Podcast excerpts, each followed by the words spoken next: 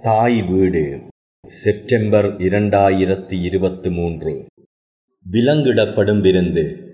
உணவு மீதான இறையாண்மை. எழுதி வாசிப்பவர் ஆண்டன் மரியநாயகம். மிகியான நுகர்வால் ஏற்படும் பாதிப்பானது காலநிலை மாற்றம் புவி வெப்பமாதல் இயற்கை அழிவுகள் உணவு உற்பத்தியில் ஏற்படும் மோசமான பாதிப்புகள் இதனால் உந்தப்படும் வளச்சுரண்டலை நோக்கிய யுத்தங்கள் என பல வடிவங்களை எடுத்துள்ளது. யுத்தம் மற்றும் உள்நாட்டு குழப்பநிலை பொருளாதார வீழ்ச்சி மோசமான காலநிலை ஓரங்கட்டப்படுதல் சர்வதேச ரீதியில் விவசாய உள்ளீடுகளின் விலை உயர்வு போன்றன மிக மோசமான உலகளாவிய பசிப்பிணியை ஏற்படுத்தியுள்ளன. இரண்டாயிரத்தி இருபத்தி மூன்றாம் ஆண்டில் முன்னூற்று நாற்பத்தைந்து மில்லியனுக்கும் அதிகமான மக்கள் உணவு தொடர்பான மோசமான பாதுகாப்பின்மைக்குள் தள்ளப்பட்டுள்ளனர். இரண்டாயிரத்தி இருபதாம் ஆண்டுடன் ஒப்பிடுகையில் இந்த எண்ணிக்கை இரட்டிப்படைந்துள்ளது. இவற்றில் பெரும் எண்ணிக்கையானோர் அடுத்த வேளை உணவு கிடைக்குமா என்பது பற்றி நிச்சயமின்றியுள்ளனர். பட்டினி மற்றும் குறை போசணையின் பாதிப்புகள் தென்னரைக்கோள நாடுகளில் அதிகம். இதே காலப்பகுதியில் இலங்கையில் ஏறத்தாழ இருபது வீத மக்கள் பட்டினி நிலையை எதிர்கொள்கின்றனர். இன்னும் அதிகமானோர் ஏதோ ஒரு வகையிலான உணவு பற்றாக்குறையை எதிர்கொள்ளுகின்றனர். ஐந்து வயதிற்குட்பட்ட சிறுவர்களில் முப்பது வீதத்திற்கும் அதிகமானோர் குறை போசணையால் பாதிக்கப்பட்டுள்ளனர். இருபது வீதமானோர் மோசமான குறை போசணையால் நிறையிழப்பை சந்தித்துள்ளனர். இந்த பசிப்பிணி மற்றும் வேளாண்மையில் ஏற்படும் தோல்விகள் வளர்ச்சியடைந்த நாட்டு மக்களையும் மோசமாக பாதிக்க தொடங்கிவிட்டன. ஐந்தாம் தொழில்நுட்ப புரட்சியை தாண்டி உலகின் சிறு எண்ணிக்கையானோர் நடைபோடும் போது பெருந்தகையானோர் குறை போசணையையும் பட்டினியையும் எதிர்கொள்வது ஓர் உலகளாவிய தோல்வி. இதற்கும் மிக முக்கிய காரணிகளில் ஒன்று உணவு உற்பத்தியும் உணவு வழங்கும் சங்கிலியும் உள்ளூர் மக்களதும் வேளாண்மையில் ஈடுபடுவோரதும் உணவு பண்டங்களை விநியோகிக்கும் தொழிலாளர்களதும் கைகளிலிருந்து பறைக்கப்பட்டு இலாபமீட்டும் நோக்கை மையமாக கொண்டு இயங்கும் பெரு நிறுவனங்களின் அதாவது அக்ரி பிஸ்னஸ் கோப்பரேட்ஸ் எனது கட்டுப்பாட்டிற்குள் வந்ததாகும். பல மானிட சமூகங்களைப் போலவே தமிழர்களது வாழ்வியலிலும் ஒன்று சேர்ந்து உணவருந்துவதும் பசிப்பிணியை போக்குவதும் பெரும் பண்புகளாக விளங்கி வந்துள்ளன. சோழ அரசன் கிள்ளிவளவன் காவிரி கரை வழியே பயணம் செய்து கொண்டிருந்த போது பண்ணன் என்பவரது வீட்டிலிருந்து தானம் பெற்ற பலர் கையில் உணவும் பொருளும் ஏந்தி தங்கள் வீடுகளுக்கு பசி தீர்க்கச் செல்வதை காண்கிறான். பண்ணனை பார்க்க ஆர்வம் மேலிட பண்ணன் வீடு எங்கே என்று வினவி இந்த பசிப்பிணி தீர்க்கும் மருத்துவனாகிய பண்ணன் மன்னனாகிய தனது ஆயுளையும் சேர்த்து வாழ்வாங்கு வாழ வேண்டும் என்று கூறுகிறான். யான் வாழும் நாளும் பண்ணன் வாழிய பசிப்பிடி மருத்துவன் இல்லம் அனித்தோ செய்தோ கூறுமின் எமக்கே என்று புறநானூறு செய்யுள் நூற்றி எழுபத்தி மூன்றில் இது குறிப்பிடப்படுகிறது. இப்படி பல உதாரணங்களை அடுக்கிக் கொண்டே போகலாம். குடும்பத்தினர் அனைவரும் ஒன்றாக இருந்து உணவருந்துதல் எப்போதுமே உயர்வாக மதிக்கப்பட்ட ஒரு பண்பு. நம்முடைய வாழ்வியலில் உணவுக்காக தானியம் காய்கறி மச்சம் மாமிசம் பழவகை வாங்குகின்ற போதே குடும்பத்தில் உள்ள ஒவ்வொருவரது தனித்துவமான தேவைகளை பற்றிய கரிசனை ஆரம்பிக்கிறது. வயோதிப மாமனாரும் மாமியாரும் கருவுற்றிருக்கும் தங்கையும் அண்மையில் குழந்தையை பெற்றெடுத்த அண்ணியும் பூப்பெய்தியிருக்கும் மச்சாளும் கடினமாக உழைக்கும் கணவனும் மைத்துனரும் சகோதரனும் பாடசாலைக்கு சென்று கற்கும் பிள்ளைகளும் என ஒவ்வொருவருக்கும் தேவையான போசனை உள்ள உணவை அவரவர் சுவைக்கு தகுந்தபடி குடும்பத்து பெண்கள் மிகுந்த கரிசனையோடும் பாசத்தோடும் சமைத்தல் மிக அற்புதமானதும் ஆழமானதுமான ஒரு சடங்காகும். ஏன் இதை ஒரு சடங்கு என்று சொல்கிறோம்? ஏனெனில் வெறும் வார்த்தைகளால் காண்பிக்க முடியாத ஆழ்ந்த அக்கறையையும் பாசத்தையும் பிரமாணிக்கத்தையும் இந்த சமையல் என்னும் சடங்கு அந்த உணவை பகிர்ந்து உண்ணும் அனைவருக்கும் உணர்த்துகிறது. தாத்தாவுக்கு பேரப்பிள்ளையும் பிராமகனுக்கு சித்தப்பாவும் உணவூட்டுகிற போது ஏற்படுகிற ஆழ்ந்த நம்பிக்கை மற்றும் பரிச்சயம் அவர்கள் வாழ்வின் இயலா நிலைக்கு செல்லுகிற போது இயல்பூக்கமாகவே ஓடிச் சென்று உதவுகின்ற மனநிலையை குடும்பங்களுக்கு தருகிறது. உணவு பற்றாக்குறை ஏற்படுகிற போது நம் குடும்பத்தில் உள்ள பெரியவர்கள் தமது உணவை குறைத்து கொண்டு குழந்தைகளுக்கும் சிறுவர்களுக்கும் கற்பிணிகளுக்கும் போசாக்குள்ள உணவுகளை வழங்குவதை காண்கிறோம். இந்த உணவு வேளையிலே கதை சொல்லுதல் நகைச்சுவை பேசுதல் பிரச்சனைகளுக்கு தீர்வு தேடுதல் குடும்ப உறுப்பினர்களது பேசா மொழியை அல்லது அங்க மொழியை கவனித்து அவர்களது மனதறிதல் பிறருக்கு உதவுவது பற்றி முடிவெடுத்தல் பிள்ளைகளுக்கு நல்லொழுக்கத்தை போதித்தல் போன்ற அனைத்துமே நிகழ்ந்து வந்தன. இது விலை மதிப்பெற்ற சக்தி வாய்ந்த சிகிச்சையாகவும் அமைகிறது. இது குடும்பத்தவர் அனைவரையும் இணைக்கின்ற அற்புதமான ஓர் பாசச் சடங்கு. அதே நேரம் எமக்கு முன்னாலே இருக்கின்ற உணவு தட்டிலே இருக்கும் ஒவ்வொரு உணவுக்கூறும் எங்கிருந்து வந்தது என குடும்பத்தவர் அறிந்திருந்தனர். அந்த உணவை விளைவித்த விவசாயி எத்தகைய கரிசனையுடன் அதை விளைவித்திருக்கிறார்? உடல் நலத்திற்கு பாதகமான எதுவும் அதில் கலந்திருக்குமா என்பன போன்ற விடயங்கள் எமக்கு தெரிந்திருந்தன. உணவை விளைவிக்கும் விவசாயி தன்னுடைய விளைச்சலை உணவாக்கி உண்பவர்கள் ஆரோக்கியமாக இருக்க வேண்டும் என்பதில் கரிசனை மிக்கவராக இருந்தார். உலகமயமாதலோடு வேகமாக பரவிய நுகர்வு கலாச்சாரம் மக்களுடைய வாழ்வியலில் ஏற்படுத்திய தாக்கத்தால் இவை அனைத்துமே மாறிப்போயின நாம் மன நிறைவையும் மன மகிழ்ச்சியையும் தொலைத்து எமக்கு நுகர்வு கலாச்சாரம் கற்பிக்கிற பேராசை மிக்க ஆடம்பர வாழ்வு ஒன்றை அங்கலாய்க்கத் தொடங்கினோம். விழுமியங்களை பிந்தள்ளுவதன் மூலமும் மற்றற்ற செல்வத்தை பெருக்குவதன் மூலமும் நிறைவு பெறலாம் என எண்ணத் தொடங்கினோம். சமூகத்தில் இந்த நாச சக்கரத்தை ஆரம்பித்த பெருநிறுவனங்களும் பண முதலைகளும் நாம் அங்கலாய்க்கும் ஆடம்பர வாழ்வுக்குரிய பெருமதியை எப்போதும் எட்டா உயரத்திலேயே வைத்திருக்க நாமும் ஓய்வின்றி அதன் பின் அலையத் தொடங்கினோம். இந்த நேரத்தில் தான் நம்முடைய தட்டில் உள்ள உணவு எமக்கு பாதுகாப்பற்றதாக கட்டுப்படியாகாததாக மாறியது. எமது உணவையும் அதன் பெருமதியையும் அதனை சமைக்கும் முறையையும் ஏன் உண்ணும் முறையையும் கூட வேளாண் வர்த்தக பெருநிறுவனங்கள் தீர்மானிக்கத் தொடங்கின. இந்த பிரச்சனை இப்போது விஸ்வரூபம் எடுத்து உலகளாவிய ரீதியில் அபிவிருத்தி அடைந்த நாடுகளைச் சேர்ந்த மக்கள் உட்பட அனைவரையும் உணவுக்காக போராட வேண்டிய நிர்பந்தத்துக்குள்ளும் பட்டினிக்குள்ளும் தள்ளியுள்ளது. இதற்கு பதிலாக உலக உணவு பாதுகாப்புக்கான ஐக்கிய நாடுகள் சபையின் சம்மேளனம் ஃபுட் செக்யூரிட்டி உணவு பாதுகாப்பு என்ற எண்ணக்கருவை முன்வைத்ததுடன் அதனை எய்த உலக நாடுகளை உழைக்கும்படி கேட்டுக்கொண்டது. இந்த எண்ணக்கரு சுருக்கமாக சொல்வதென்றால் மக்களது தேவைக்கேற்ற உணவை மக்களுக்கு கிடைக்கச் செய்தல் என்பதை அடிப்படையாக கொண்டது. இந்த எண்ணக்கருவின் பின்னடைவு என்னவென்றால் உணவுற்பத்தி உண்ணும் உணவு வகை உணவின் பெருமதி போன்றவற்றை தீர்மானிக்கும் சக்தியாக மக்கள் அங்கீகரிக்கப்படவில்லை. வேளாண் தொழில் செய்வோரும் உணவை மக்களிடம் கொண்டு சேர்ப்போரும் இந்த எண்ணக்கருவுக்குள் உள்ளடக்கப்படவில்லை.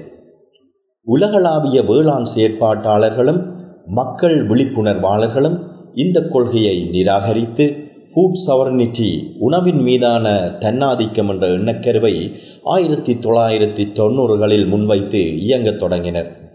ஆயிரத்தி தொள்ளாயிரத்தி தொண்ணூற்றி ஆறில் இந்த உணவின் மீதான தன்னாதிக்கம் என்ற எண்ணக்கரு லாவியா கேம்பசினா என்ற வேளாண் செயற்பாட்டாளர்களுக்குரிய சர்வதேச அமைப்பால் முன்வைக்கப்பட்டது.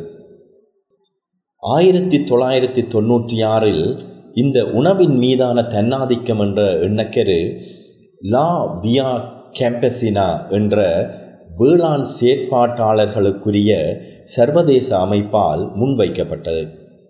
உணவு மீதான தன்னாதிக்கம் என்பது மக்கள் குழுமங்களின் சூழலியல் ரீதியான வினைத்துறனுள்ள பேண்தகு முறையில் உற்பத்தி செய்யப்படுகின்ற ஆரோக்கியமானதும் கலாச்சார ரீதியாக ஏற்றுக்கொள்ளப்படத்தக்கதுமான உணவு மீதான உரிமையையும் அத்துடன் அவர்களுடைய வேளாண் முறையையும் உணவு முறையையும் தீர்மானித்துக் கொள்வதற்குரிய உரிமையையும் குறிக்கிறது.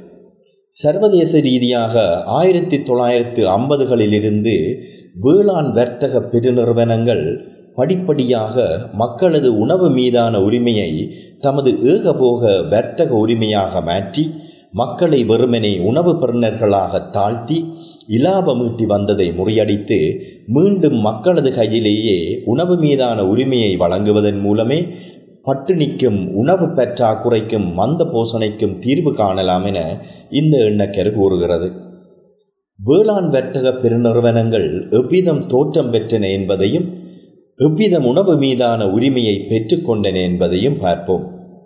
ஆயிரத்தி தொள்ளாயிரத்தி ஐம்பத்தி ஏழாம் ஆண்டு அமெரிக்காவில் ஜோன் எச் டேவிஸும் ரே ஐ கோல்பர்க்கும் வேளாண் வர்த்தகம் எனும் எண்ணக்கெரு என்ற வெளியீடு ஒன்றை செய்து அப்போது தளம்பலுற்றிருந்த வேளாண் துறையை பாதுகாக்க அரசின் பங்களிப்பை விட தனியார் துறையின் பங்களிப்பு அத்தியாவசியமானது எனவும் விவசாயத் துறையில் நிலவிய குறைபாடுகளுக்கும் வீழ்ச்சிக்கும் அரசு தலையீடு காரணம் எனவும் அந்த வெளியீட்டில் தெரிவித்தனர். அத்துடன் பொருளாதாரத்தையும் அரசியலையும் பயன்படுத்தி எவ்விதம் வேளாண்மையை தனியார் மயப்படுத்தலாம் என்ற உத்தியையும் அவர்கள் தெரிவித்தனர். வேளாண் வர்த்தகத்திற்காக அமைக்கப்படும் பெருநிறுவனங்களே வேளாண் புரட்சியொன்றிற்கு திறவுகோலாக அமையும் என்று அந்த வெளியீடு கூறியது. விவசாயத்தின் பெரு இலாப இலக்கை அடைய தோட்ட நிலங்களில் நடைபெறும் விவசாய நடவடிக்கைகளை விட அந்த நிலங்களுக்கு வெளியே நிகழும் வர்த்தக நடவடிக்கைகளை முக்கியத்துவம் பெறும் என்று அவர்கள் கூறியதுடன் இந்த நடவடிக்கைகளில் விவசாயத்துறை சாராத பொருளியல் நிறுவனங்களும் ஃபைனான்ஸ் கம்பெனிஸ் சில்லறை விற்பனை கட்டமைப்புகளும் ரீட்ரெயிலிங் இண்டஸ்ட்ரி எப்படி நுழைந்து கொள்ளலாம் என்றும் புத்தி கூறின. இந்த தனியார் மயமாக்கலானது வேளாண்மையை இயந்திரமயப்படுத்தல் மூலம் வேளாண் பண்ணைகளில் மனித வலுவின் தேவையை குறைத்து பண்ணையாளர் செலவிடும் பெருந்தொகையான கூலியை மீதப்படுத்தி ஆரம்பமானது. சுயாதீனமான வேளாண் துறையும் வேளாண் வர்த்தக பெருநிறுவனங்களும் ஒன்றோடு ஒன்று மிக நெருக்கமாக செயல்பட விடப்பட்டன. ஆயிரத்தி தொள்ளாயிரத்தி எழுபதுகளில் அமெரிக்க அரசாங்கமும் இந்த பாதையையே தேர்ந்து கொண்டது. Get big or get lost என்ற கொள்கையை வேளாண் துறையில் மறைமுகமாக அரசு அமுல்படுத்தியது. பெரியளவில் வேளாண் முயற்சிகளை மேற்கொள்ள இது சிறு பண்ணையாளர்களை நிர்பந்தித்ததுடன் அவர்களுக்கு பெருமளவில் பொருளாதார சுமையை ஏற்படுத்தியது. பெரும் செலவு செய்து பண்ணைகளை தொழில்நுட்பமயப்படுத்த வேண்டிய தேவை பண்ணையாளர்களுக்கு ஏற்பட இதற்குரிய தொழில்நுட்ப மற்றும் நிதி வழங்கல் நடவடிக்கைகளில் வேளாண் வர்த்தக பெருநிறுவனங்கள் இறங்கின. இந்த நிதியை மீளச் செலுத்த விவசாயிகள் சிரமப்பட இந்த நிறுவனங்கள் பண்ணைகளை ஒன்றிணைக்க நிர்பந்தித்ததுடன் அதிக இலாபம் பெற விவசாய இரசாயன உள்ளீடுகளையும் நவீன விதைகளையும் இயந்திரங்களையும் பாவிக்க வேண்டிய நிர்பந்தத்தை ஏற்படுத்தின ஆயிரத்தி தொள்ளாயிரத்தி எண்பதுகளில் பண்ணையாளர்கள் மோசமான நட்டத்தை சந்தித்து ஐம்பது வீதமானோர் வேளாண் தொழிலை விட்டு வெளியேற வேளாண் வர்த்தக பெரு நிறுவனங்கள் வேளாண் தொழிலில் இலாபம் ஈட்டும் ஒவ்வொரு கட்டத்திலும் தீர்மானம் எடுக்கவல்ல அளவுக்கு இந்த தொழிலை கைப்பற்றி கொண்டன. இரண்டாயிரத்தி இருபத்தி ரெண்டாம் ஆண்டு தரவுப்படி நாற்பது வீதமான விவசாய பண்டங்கள் பத்து பெருநிறுவனங்களின் கட்டுப்பாட்டில் உள்ளன. ஆறு பெரிய நிறுவனங்களான மொன்சான்டோ பேயர் டியூபாண்ட் டவ் சின்ஜென்டா பிஏஎஸ்எஃப் ஆகியவை எழுபத்தி ஐந்து வீதமான பீடநாசினிகளின் சந்தையை கட்டுப்படுத்துகின்றன. எழுபத்தி இரண்டு வீத கோழி இறைச்சி உற்பத்தி நாற்பத்து மூன்று வீத முட்டை உற்பத்தி ஐம்பத்தி ஐந்து வீத பன்றி இறைச்சி உற்பத்தி ஆகியவை பெரு நிறுவனங்களின் பண்ணைகளிலேயே நிகழ்கின்றன. காகில் நிறுவனம் உலகளாவிய இறைச்சியின் சில்லறை சந்தையை பெருமளவில் கைப்பற்றியுள்ளது. எய்டிஎம் பஞ்சி காகில் ட்ரைஃபஸ் ஆகிய ஆறு நிறுவனங்களும் எழுபத்தி ஐந்து வீதத்திற்கு மேற்பட்ட உலகளாவிய தானிய வர்த்தகத்தை கட்டுப்படுத்துகின்றன. பிறப்புரிமையியல் ரீதியாக மாற்றம் செய்யப்பட்ட விதைகளும் உயிரிகளும் முற்றாக பெருநிறுவனங்களின் கட்டுப்பாட்டில் உள்ளதுடன் அவற்றிற்கு பாதுகாப்புரிமங்களும் இந்த நிறுவனங்களால் பெறப்பட்டுள்ளது. பெரும்பாலான மேம்படுத்தப்பட்ட கலப்பின விதைகளும் மேம்படுத்தப்பட்ட மற்றும் கலப்பின தாய் தாவரங்களும் பெருநிறுவனங்களின் கட்டுப்பாட்டிலேயே உள்ளன. இந்த பெருநிறுவனங்களில் பல ஒன்றிணைந்து கூட்டு நிறுவனங்களை உருவாக்குவதன் மூலம் வேளாண் வர்த்தகத்தின் அனைத்து நடவடிக்கைகளிலும் நாற்பத்தி ஐந்து சதவீதத்திற்கு மேற்பட்ட கட்டுப்படுத்தும் வல்லமையை இரண்டாயிரத்தி பதினெட்டாம் ஆண்டிற்கு பின் பெற்றுள்ளன. இந்த ஒருங்கிணைக்கப்பட்ட வேளாண் வர்த்தக பெருநிறுவனங்களின் உரிமையாளர்களாக பொருளாதார அதாவது ஃபைனான்ஸ் மற்றும் முதலீட்டு இன்வெஸ்ட்மெண்ட் நிறுவனங்களே உள்ளன. பல நாடுகளில் விவசாயிகள் பாரம்பரிய பயிரினங்களை கைவிட்டு இலாப நோக்கத்திற்காகவும் சந்தைப்படுத்தலை இலகுவாக்கவும் பெருநிறுவனங்கள் வழங்குகின்ற பயிரினங்களையே பயிரிட்டு வருகின்றனர். பல பாரம்பரிய பயிரினங்கள் மிகவும் அருகிவிட்டன அல்லது இல்லாது போய்விட்டன. அத்துடன் பெரிய நிறுவனங்கள் விவசாயிகளோடு முதலீட்டு ஒப்பந்தங்களை மேற்கொண்டு அவர்களை தமது நிபந்தனைகளின் கீழ் இயங்கும் ஒப்பந்த விவசாயிகளாக மாற்றுகின்றன. ட்ரோன் தொழில்நுட்பம் மூலம் பெறப்படும் விவசாய நிலங்கள் மற்றும் நடவடிக்கைகள் பற்றிய தகவல்களை அடிப்படையாக கொண்டு இந்த பெருநிறுவனங்களால் தமது இலாப நோக்கத்தை முன்னுரிமைப்படுத்தி உருவாக்கப்பட்ட படிமுறை தீர்வுகள் விவசாயிகளிடம் சொல்லப்பட்டு அதே நிறுவனங்களின் விவசாய உள்ளீட்டு பொருட்களை வாங்குமாறு விவசாயிகள் தூண்டப்படுகின்றனர். விளைபொருட்களையும் இந்த நிறுவனங்களே கொள்வனவு செய்து தாமே சில்லறை சந்தையில் விற்பனை செய்கின்றன. இவர்கள் தீர்மானிக்கும் விலையை கொடுத்து மக்கள் விளைபொருட்களை வாங்க வேண்டிய நிர்பந்தம் ஏற்படுகிறது. இலங்கையை பொறுத்தவரை பிரித்தானியரின் ஆட்சியின் போது இலங்கையின் வேளாண்மையானது வர்த்தக பயிற்சிகையாக மாற்றப்பட்டு பெருந்தோட்ட பயிர்களான தேயிலை கோப்பி இறப்பர் தென்னை போன்றவற்றிற்கு முக்கியத்துவம் வழங்கப்பட்டது. இதனால் வேளாண்மையில் நிலவி வந்த தன்னிறைவு அற்றுப்போக விளைபொருட்களை உணவுக்காக இறக்குமதி செய்ய வேண்டிய தேவை ஏற்பட்டது. நாடு பல தடவை பஞ்சத்திற்கு முகம் கொடுக்க இலங்கை வேளாண் முயற்சியாளர்கள் மத்தியில் உணவின் மீதான தன்னாதிக்கம் பற்றி ஆயிரத்தி தொள்ளாயிரத்து ஐம்பதுக்கு முன்னரே விழிப்புணர்வு ஏற்பட்டது. இருந்த போதிலும் ஆளுமை மிக்க தலைமைத்துவமின்மை உள்நாட்டு பிரச்சினைகளும் யுத்தங்களும் ஊழல் பொருளாதார நெருக்கடி இராணுவ மற்றும் மத ஸ்தாபனங்கள் விளை நிலங்களை ஆக்கிரமித்தல் துறைசார் புத்திஜீவிகள் மற்றும் திறனாளர்கள் பற்றாக்குறை போன்ற காரணங்களால் வேளாண் வர்த்தக நிறுவனங்கள் இலங்கையிலும் முன்னுரிமை பெற்றன.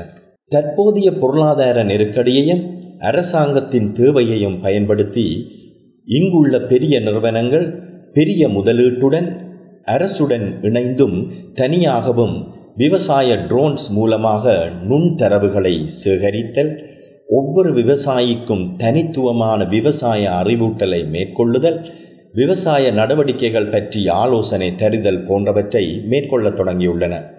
விவசாய நிலங்களை ட்ரோன் மூலம் ஸ்கேன் செய்ய தொடங்கியுள்ளனர். ஸ்மார்ட் அக்ரிகல்ச்சர் முறையின் மூலம் மேம்பட்ட பொருளாதார நலனை தரவல்ல விவசாய நடவடிக்கை விவசாயிகள் மத்தியில் ஊக்குவிக்கப்படும் என சொல்லப்படுகிறது. அத்துடன் ஒரு பில்லியன் ரூபா முதலீட்டில் பசுமை இல்லத்தினுள் அதிநவீன யுக்திகளை பயன்படுத்தி குரோப்விக் என்ற வர்த்தக நிறுவனம் சர்வதேச பங்களிப்புடன் விவசாய நடவடிக்கை ஒன்றையும் மேற்கொள்கிறது. பொருளாதார நெருக்கடி நிலையில் ஏற்கனவே பாதிக்கப்பட்டுள்ள வேளாண் முயற்சியாளர்கள் பலர் ஏற்கனவே ஒப்பந்த அடிப்படையிலான விவசாயிகளாக மாறியுள்ளனர். அத்துடன் பெருநிறுவனங்களின் இந்த மேம்பட்ட முயற்சிகள் விவசாயிகள் மத்தியில் வரவேற்பை பெறும் என்பதிலும் ஐயமில்லை.